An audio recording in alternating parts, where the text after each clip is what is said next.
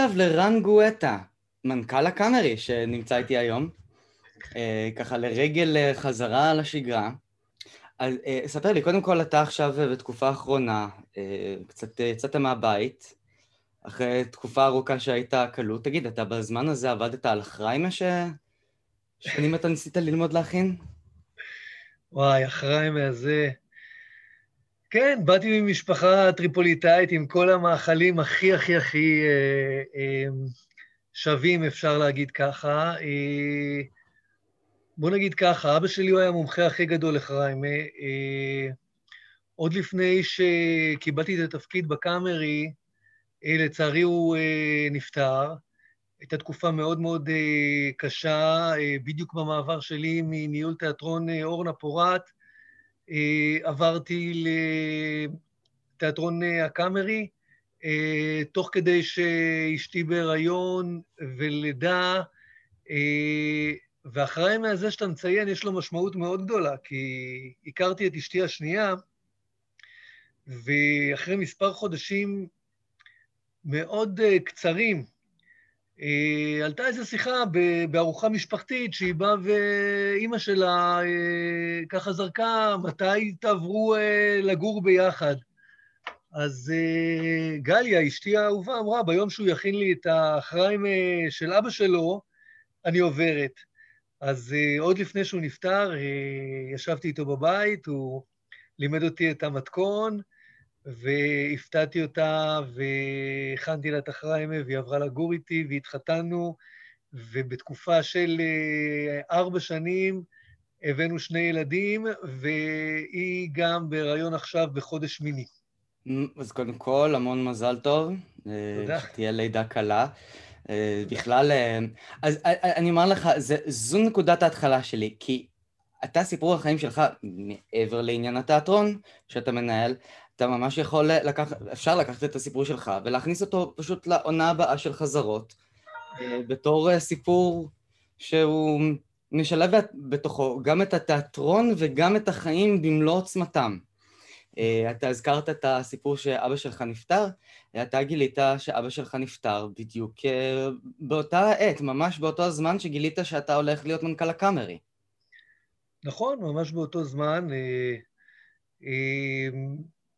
זה היה רגע מאוד קשה, כי בדיוק היינו בירח דבש, אה, אה, אשתי ואני, בפיליפינים, ותוך כדי שאני בשיחות אה, על, על התפקיד בקאמרי, קיבלתי את ההודעה הזאת שם בפיליפינים, ונאלצתי לחתוך הכל ולחזור הביתה. זו הייתה תקופה מאוד מאוד מאוד קשה, סוערת, גם בחיים האישיים שלי וגם בחיים המקצועיים שלי. אה, אבל... הרגע, הרגע התיאטרוני המזוקק שהיה בחוויה הזו, זה שאתה קיבלת מחבר שלא ידע על... אה, אה, שאתה רק מגיע לארץ, שלח לך הודעה ש... נכון, המצב של אבא שלי היה קשה, הוא היה מונשם ומורדם בבית חולים, ובכל הדרך חזרה אני כל כך קיוויתי שאני זה שאגיע הביתה ויחזיק לו את היד והוא יתעורר. אה, וזה הייתה טיסה, הרבה טיסות ונסיעות מאוד קשות, אה, הרבה שעות טובות, ובדרך עוד שמעתי שהמצב שלו התייצב, אבל בטיסה הארוכה שהייתה מהונג קונג אה, לארץ, סגרתי את הטלפון, ועוד אמרו שהמצב התייצב, הייתי בטוח שאני מגיע הביתה וזה יהיה בסדר, וכשנחתנו, אני פתחתי את הטלפון וקיבלתי הודעה מאיזה חבר קרוב שלא ידע שאני עדיין לא יודע, ואמר לי, תהיה חזק, תמשיך את המורשת של אבא שלך, ואני בתוך המטוס מנסה לעכל בכלל מה פשר ההודעה הזאת, ולא יכולתי לעזוב את המטוס במשך דקות ארוכות, אחרי שכולם כבר יצאו, ו... בוא נגיד משבר מאוד מאוד גדול, כי אבא שלי ואני היינו חברים מאוד מאוד טובים, בילינו המון שעות ביחד, אה, הלכנו לדוג שלוש פעמים בשבוע, אה, בערבים, לילות, בילינו המון, הוא היה מודל מאוד חזק עבורי במי שאני, והייתה פרידה מאוד מאוד קשה, אז נאלצתי גם להתמודד עם הפרידה, ומיד אחרי כניסה לתפקיד ולידה, בת מצווה של הילדה הגדולה שלי, והמון דברים אסירים שקרו לי בחיים, אבל התמודדתי יפה. זה ממש, זה, זה, זה תיאטרון, זה השילוב הזה בין החיים לבין אה, אה, העוצמה, הזיכוך של האירועים שקורים בזה אחר זה. אלו דברים שהם אה, מאוד תיאטרוניים. ובכלל, זה משהו שממשיך לאפיין בכלל, בכלל את הסיפור שלך. אתה דיברת על כך שההורים שלך טריפוליטאים, אתה הגעת מיפו ד', אתה נסעת לתלמה ילין, והתחלת את מה שנקרא, את דרכך בעולם המשחק. לא, היו מקרים שזה עבד נהדר, כמו בפעם ההיא שאתה דיברת בסדרה אחת עשר דמויות. נכון. אגב, אגב, אני uh, חושב שהתפקיד של מיקאלנג'לו בצבי הנינג'ה, תפקיד שמביא איתו ברכה. אתה דיבבת, יואב צפיר דיבב. אה, זה איזה... זה... זה היסטוריה, זה... אתה יודע, כש... עוד התחלתי לפני תלמה ילין בבית ספר לאומנויות בתל אביב, איפה שם באולם של שרי אריסון שם, בית ספר לאומנויות מאחורי רחוב לינקולן שם באוליפנט, בית ספר שרק נפתח. עוד כשהייתי בכיתה ד', אחת המורות אה, שלימדו אותי בבית ספר באה אליי ואמרה לי, אתה תהיה שחקן. אני, כל מה שעשיתי שם זה רק בשיעורי חינוך, הייתי עושה קצת קטעים, מצחיק, פה. לא ידעתי על מה מדובר בכלל. אה, והיא שלחה אותי לאודישנים שם, לבית ספר לאומנויות, ובכיתה ה' אה, התקבלתי. זה היה רגע מאוד שמח בחיים שלי, כי בדיוק יצאה גם הסדרה הזאת בטלוויזיה שנקראת פיים, תהילה.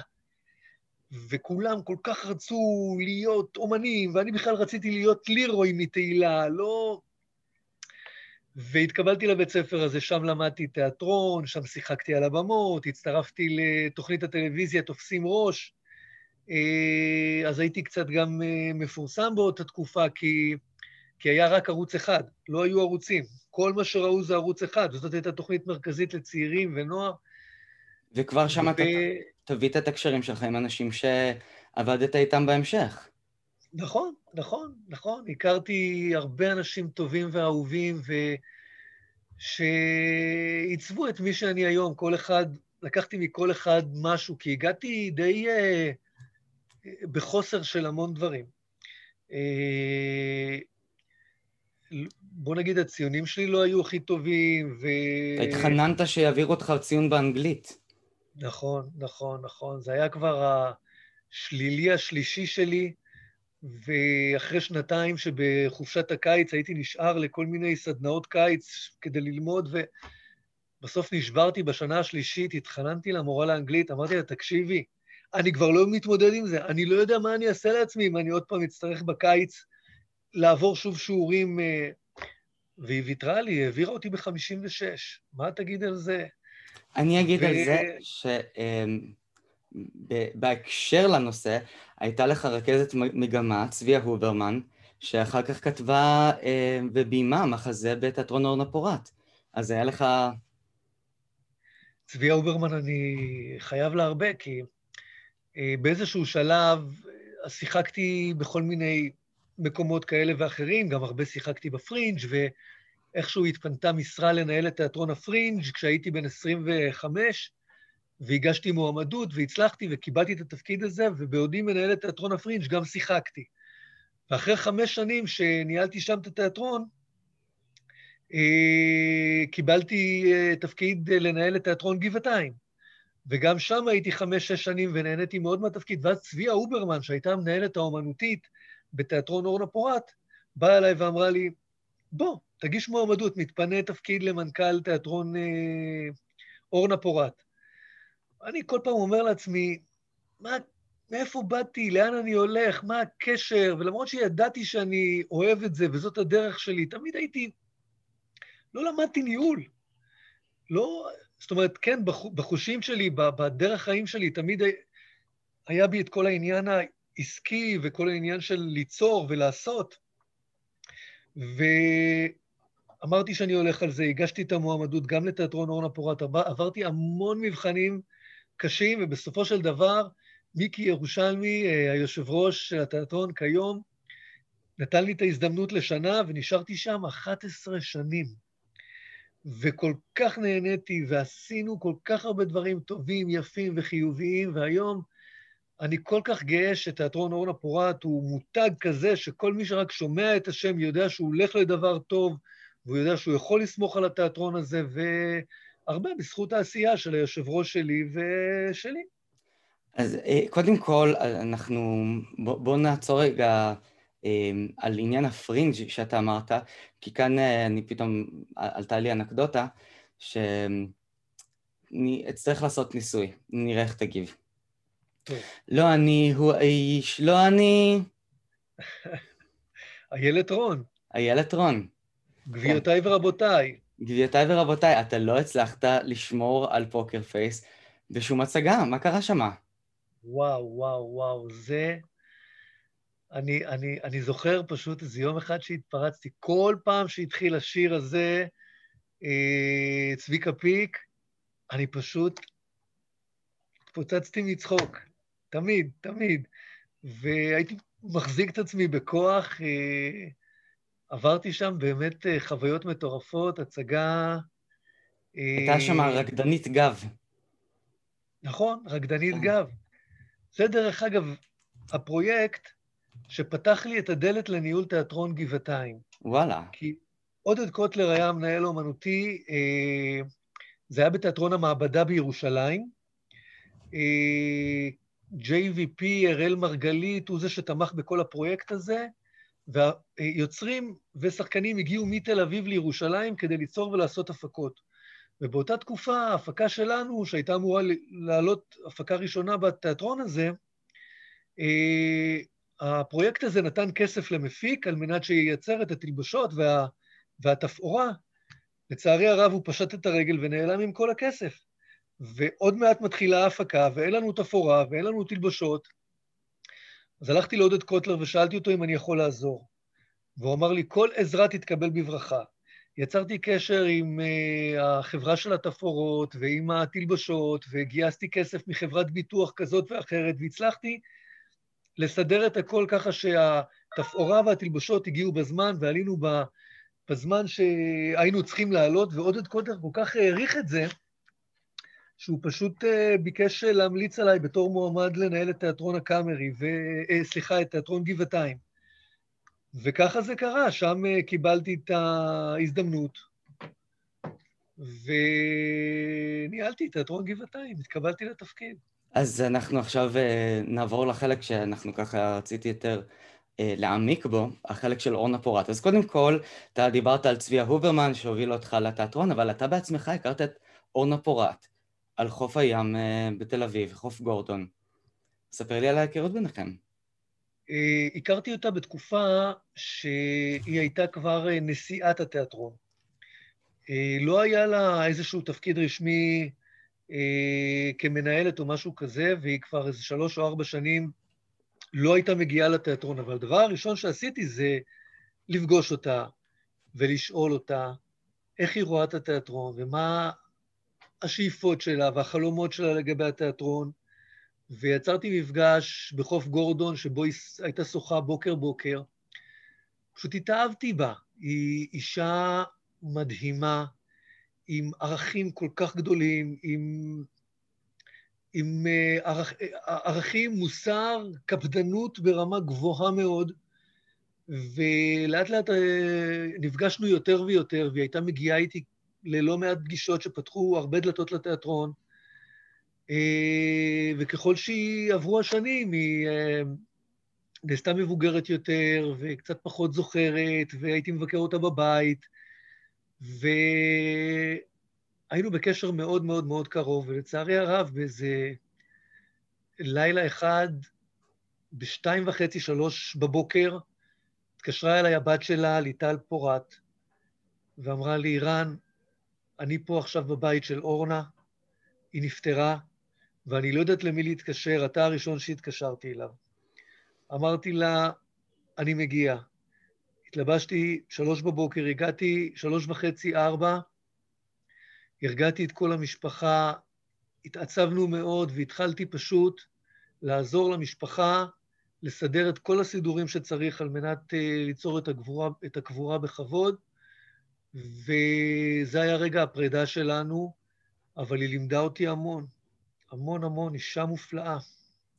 תגיד, אתם הייתם משתפים ביחד, סתם ככה נורא מעניין אותי, הייתם משתפים ביחד רכילויות על חנה רובינה? כי אתה הכרת אותה בתור ילד, כשאימא שלך עשתה לה פיזורה. וואו, בוא'נה, אתה עשית תחקיר מעמיק. אני לא חושב שאמרתי את זה אי פעם למישהו. ברחוב גורדון, שוב, הייתה מספרה שאימא שלי עבדה בה בצעירותה בגיל 13, אה, וחנה רובינה הייתה הקליינטית שלה, והיא הייתה אה, עוזרת לסדר לה את השיער, מלווה אותה הביתה. זה איזשהו... זכרת ממנו משהו? לא, אני לא... לא, לא היית שם. אה, לא חשבתי שהסתובבה לכם שם בין הרגליים. אתה יודע... בוא נמשיך רגע עם האווירה המורבידית לפני שאנחנו נגיע לדברים קצת יותר משמחים. אמ, גם בתיאטרון אורנה פורת עצמו אה, הייתה חוויה שבה התיאטרון והמציאות אה, השתלבו באופן מאוד טראומטי. זה היה המקרה של מנהל השיווק, קובי פיק, שנפטר במשרד. אתה פשוט מפתיע אותי כל פעם מחדש עם נושאים אני... ש... נקודות מאוד uh, משמעותיות בחיים שלי. Uh, קובי פיק היה אדם מוכשר מאוד. הוא הצליח למכור הצגות ברמ... בכמויות שאף אחד בכלל לא היה מתקרב אליו. והיה בינינו קשר מאוד מיוחד. ויום אחד uh, הלכנו למפגשי קניינים, אה, הוא ואני יחד, אה, והיינו באשדוד, והיינו אמורים לעלות כמה מדרגות ברגל, ובאיזשהו שלב ראיתי שהוא מתעייף, והייתי אמור להגיע בערך עוד איזה 30-40 מטר קדימה, אמרתי לו, חכה פה, קובי, אני אלך לבדוק שזה באמת שם, ואז אני אחזור להגיד לך אם זה פה או לא. בעודי הולך לשם, פתאום הוא התמוטט ונפל על הרצפה, ואני מסתובב, רצתי אליו מהר, הרמתי לו את הרגליים, התקשרתי ישר לאמבולנס, התחלתי לעשות לו עיסויים בחזה, ותוך כדי שאני עושה בו כל מיני פעולות כאלה ואחרות, אה, הוא פתח את העיניים. והוא מסתכל עליי, והוא לא הבין מה הוא עושה שם בכלל. אמרתי לו, קובי, אתה התעלפת, והכול בסדר, והרגעתי אותו, והוא חשב שהוא ממשיך את, ה... את הפגישות שלו באותו יום. אני מיד באותו רגע שלחתי אותו, אה, כמובן, אה, הביתה במונית. אחרי שהאמבולנס שחרר אותו, והוא שלח לי זר פרחים ענק אה, הביתה כאות תודה. אה, לצערי הרב, חודש אחרי, היו לו בעיות רפואיות כאלה ואחרות, אה, הוא התמוטט בתוך המשרדים, נפל, וצוות אמבולנס ואני ביצענו בו פעולות החייאה במשך כמעט 45 דקות, שעה. וכל מה שעשינו לא הצלחנו להחזיר אותו לחיים. זו תמונה שהייתה מאוד מאוד קשה, בטח לי, שפיזית הייתי uh, מעליו בניסיונות ההחייאה, וגם לכל uh, צוות המשרד שהיה שם. Uh, זה היה אירוע טראומטי מאוד מאוד קשה. גם אני הייתי שם. מה? אני הייתי במשרד, אני עבדתי אז במחלקת המכירות. תחת הדס. אני זכרתי אותך. אני, אני, אני בדיוק, אני, אני מנסה לזכור מאיפה אני מכיר אותך. אז אה, יו. כן, אז במקרה הזה משותף לשנינו. וואו. יו, הרגת אותי. אז ראית את הכל. אני, כן. אמ, והייתי שותף ל... במעבר חד משהו שלא נראה כמותו בישראל, שזה תיאטרון לילדים ונוער שעוקף במספר ההצגות את uh, תיאטרון הקאמרי. נכון. כן. הייתה מחלקת uh, מנויים שעבדה מאוד מאוד מאוד uh, ביסודיות. בגלל זה לא, לא נשארתי הרבה זמן. תחת הדס עבדת, אני חושב? כן. וואו, איזה קטע. יואו, טוב לראות אותך. טוב. איזה יופי. טוב לראות גם אותך. כן. תודה. אז באמת הגיע, הגיע היום הזה שהצלחנו במספר ההצגות שמכרנו החוצה, זאת אומרת, מספר ההצגות שהצגנו, הצלחנו לעקוף את הקאמרי והיינו אה, הראשונים בטבלה. אה, זה היה רגע מאוד משמח, עבדנו מאוד קשה בשביל להגיע לזה, לא כדי לעקוף את הקאמרי, אלא כדי להגיע להישגים. גם בזה וגם uh, סדנאות התיאטרון שלנו, שהתחילו עם קבוצה אחת של uh, 30-40 תלמידים והגיעו להיקף של 2,000 תלמידים בקבוצות uh, ברחבי הארץ, uh, מקריית גת ועד כפר הרועה, קבוצות על גבי קבוצות שהיו עם מורים שלנו, סדנאות שלנו, ותכנים כל כך איכותיים וטובים. ומשם, אה, כעבור הזמן, אני רוצה להגיע לחלק העיקרי, שבו אתה הגעת לקאמרי, ובוא הרשה לי לצטט אותך ממשפט שאתה אמרת, אה, ונראה איך תגיב אליו היום. אמרת, הקאמרי זה הדבר הטוב ביותר שיכול לקרות לי, כי משם אין לאן להתקדם. אה, אם אני מגיע לקאמרי, זהו, סוגרים את החיים. אתה בחור צעיר. אני בדיוק בסוף שבוע האחרון, הכל פה כל כך מורבידי, כן? בדיוק בסוף, בשבוע האחרון דיברתי על זה. דיברתי עם איזה חבר שהוא איש עסקים מאוד מאוד גדול, בארץ ובעולם, הוא אומר לי, מה, לא תעבור למגזר הפרטי, לא תעשה דברים שהם מעבר? אמרתי לו, תשמע, כל החיים שלי עסקתי בתיאטרון, בתרבות. אני חושב שעשיתי הכל. הייתי מנהל שיווק, הייתי יחסי ציבור, עשיתי הקמות תפאורה, עשיתי הקמות תאורה, אני יודע בדיוק כל פנס מה השם שלו, איזה סוגים יש, כמה זה עולה, כמה זמן עושים הקמה ואיך צריך לעשות. אני אומר, צברתי כל כך הרבה ניסיון בתחום הזה, ואני אוהב אותו, ואני רוצה להישאר בו. ואני אומר לעצמי, לאן מכאן? אין עוד תיאטרון בארץ. תיאטרון הקאמרי הוא, הוא התיאטרון הגדול ביותר בארץ, החזק ביותר, המוביל. זאת אומרת, מפה יש לי לשמר אותו ולהגדיל אותו כמה שיותר, כמה שאני רק יכול, אבל אין עוד איזשהו תפקיד בתחום התרבות שהייתי יכול להגיד שזה מעבר שאני יכול לעשות אותו. בטח לא בשלבים האלה של החיים שלי, אני אוהב את מה שאני עושה, אני רואה את עצמי עוד הרבה שנים פה. אה, בתקווה מאוד מאוד גדולה, בתקווה, אבל באמונה שאני אצליח להישאר פה, ומה יקרה בהמשך, עוד הרבה שנים, אני, אני לא יודע, אני לא יודע, אני לא יודע לאן יש ללכת. תציע לי משהו. אז אה, אה, בשביל זה אנחנו נוכל לתאם ולדבר, אבל אנחנו... ככל, עוד, ככל שאתה נמצא בקאמרי, אה, כאמור יש לך את האחריות המאוד גדולה. אה, מצד אחד זה לשמר את מה שקיים, מצד שני זה להנגיש את, את התיאטרון ליותר קהלים. נכון. שזה עניין שהוא מאוד tricky. עכשיו, מצד שני, יש את, אה, את העניין שאתה גם מחויב במרכאות, בגלל שאתה צעיר ואתה הגעת עם גלעד קמחי, גם לתת משהו שהוא חדש. משהו שטרם נראה. וכאן אמ, לדעתי נעוצה נקודה אמ, מעניינת ביותר שקשורה לתפקיד שלך. מצד אחד, איך אמ, מקדמים ומשמרים ומשפרים את ההצלחה, מצד שני, נותנים במה לקולות חדשים. כן, בהחלט. אה, צריך לעבוד בכל החזיתות. אה, לשמר את הקאמרי זה דבר שהוא מאוד מאוד קשה, כי אני חושב שתיאטרון הקאמרי הגיע לשיאים מאוד מאוד גדולים. אה, זה הרבה בזכות המנכ"לים הקודמים כאן בקאמרי, בטח נועם סמל במשך 25 שנה, שהביא את הקאמרי למקום הזה. והם הגיעו לשיאים האלה כי הם ידעו לייצר תמהיל נכון שמדבר להמון אוכלוסיות. זאת אומרת, קודם כל, יש אקלקטיות גם בבחירות וגם בסוגי הקהלים, ועם הכניסה שלי לתפקיד זיהיתי שיש איזה חסך מאוד גדול בכל מה שקשור לצעירים. נורא קשה להביא את הצעירים לתיאטרון, ולא ברור למה. אני לא מדבר על אלה שאוהבים תיאטרון, או שסבא שלהם קנה מנוי והוא לוקח אותם איתם ביחד, או ש... מדבר על קהל שהולך לסרט, ופתאום רוצה ללכת להצגת תיאטרון. אני חושב שיש לנו uh, חומרים, uh, מחזות מאוד טובים שיכולים לדבר לכל, לכל סוגי הקהלים וגם לצעירים, אבל משהו שם לא גורם להם להיכנס, לבדוק ולרכוש כרטיס. זה לא נגיד שהכרטיסים גם הם יקרים, במבצעים כאלה ואחרים לצעירים גם אפשר למצוא כרטיסים מוזלים.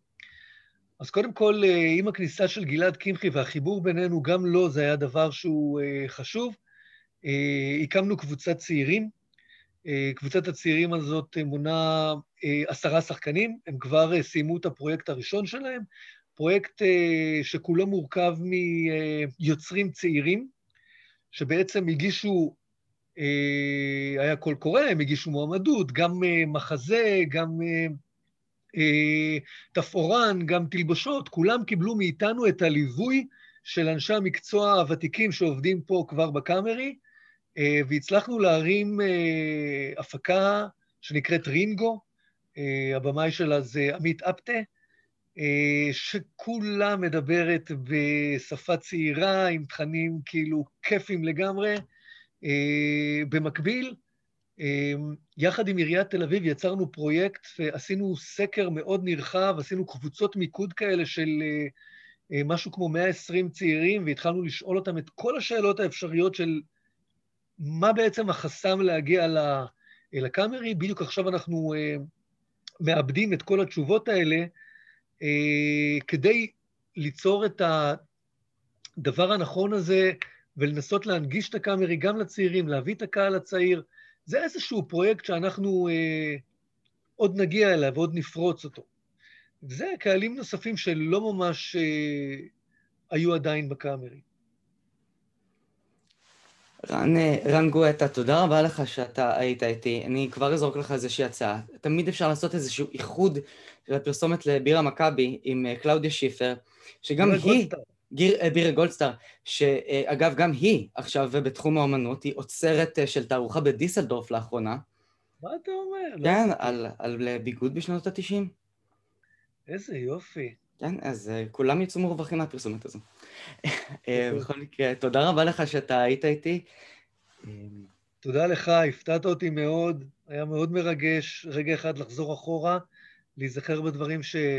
הביאו אותי לפה, זה מאוד מחזק אותי, ואני באמת מאחל שנפתח במהרה ונחזור לתרבות שהייתה קודם, ונציג כמה שיותר, ונחזור לעבודה. תודה רבה לך, רן. ברבלקום אני לא מקבלת מכם לייק.